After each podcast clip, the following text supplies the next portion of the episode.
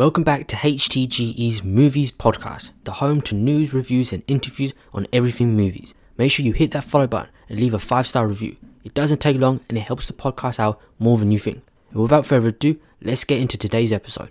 Today, we're reviewing the movie The King's Man, which basically shows you how one man must race against time to stop history's worst tyrants and criminal masterminds as they get together to plot a war that could wipe out millions of people and destroy humanity. And this is actually adapted from the hit movie Kingsman, and so that in itself is a good little play on words. It's a spy film that takes inspiration to World War One and is made by Matthew Vaughn, who's got a decent rap sheet of movies. Now, the good things that I found from watching this was the list of deaths, which saying out loud doesn't sound as promising, but the death at the beginning, at the middle, and at the end all felt necessary and added for good dramatics. Not only that, there were some good history lessons in this, which I didn't even know, that I thought were cool, especially the World War One links about the three cousins of England, Germany, and Russia.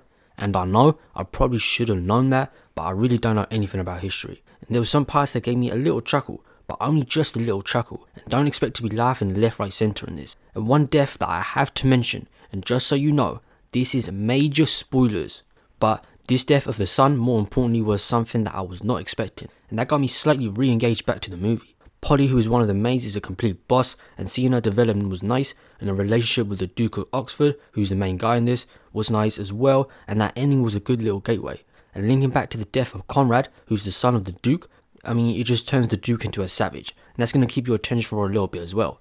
And that final fight deserves a little mention as well, since it was good, and some of the little touches added is something you'll appreciate, whether that be the swords, punches, and even death of a certain character. Matt Vaughn, the director, tried to do as much as he could, and we can only respect that. And let me not forget that the real ending was a good push into what the next film may look like.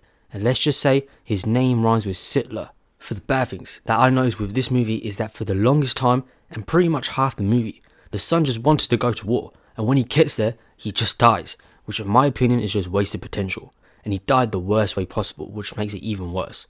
The series of assassins were alright, and alright at the most. And this was an area where I think it could have gotten more exciting, and there could have been more substance with the villains, or sorry, the individual assassins.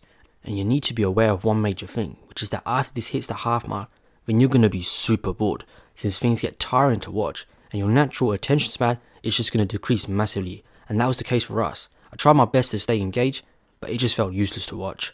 That might just be me though. And to save you trouble, the second half is just some fighting, and that's about it. We can't remove a movie though without talking about the villain, and what a disappointment that was. I couldn't take him seriously because of the accent, and he didn't add that scary factor, even with him not showing his face until the 95% mark. But you'll be surprised on who the actual villain is. And so, overall, we have to give this a 4 out of 10. And this isn't something that I can recommend, unfortunately and you should probably go watch something else this is around two hours long. And so let me know what you think of The King's Man and if this is worth the two hours watch. That's all that we have for today. Thanks for listening to this episode, and if you ended up liking it, then consider leaving a 5 star review. It's free and you can always change your mind. And apart from that, we'll see you in the next one.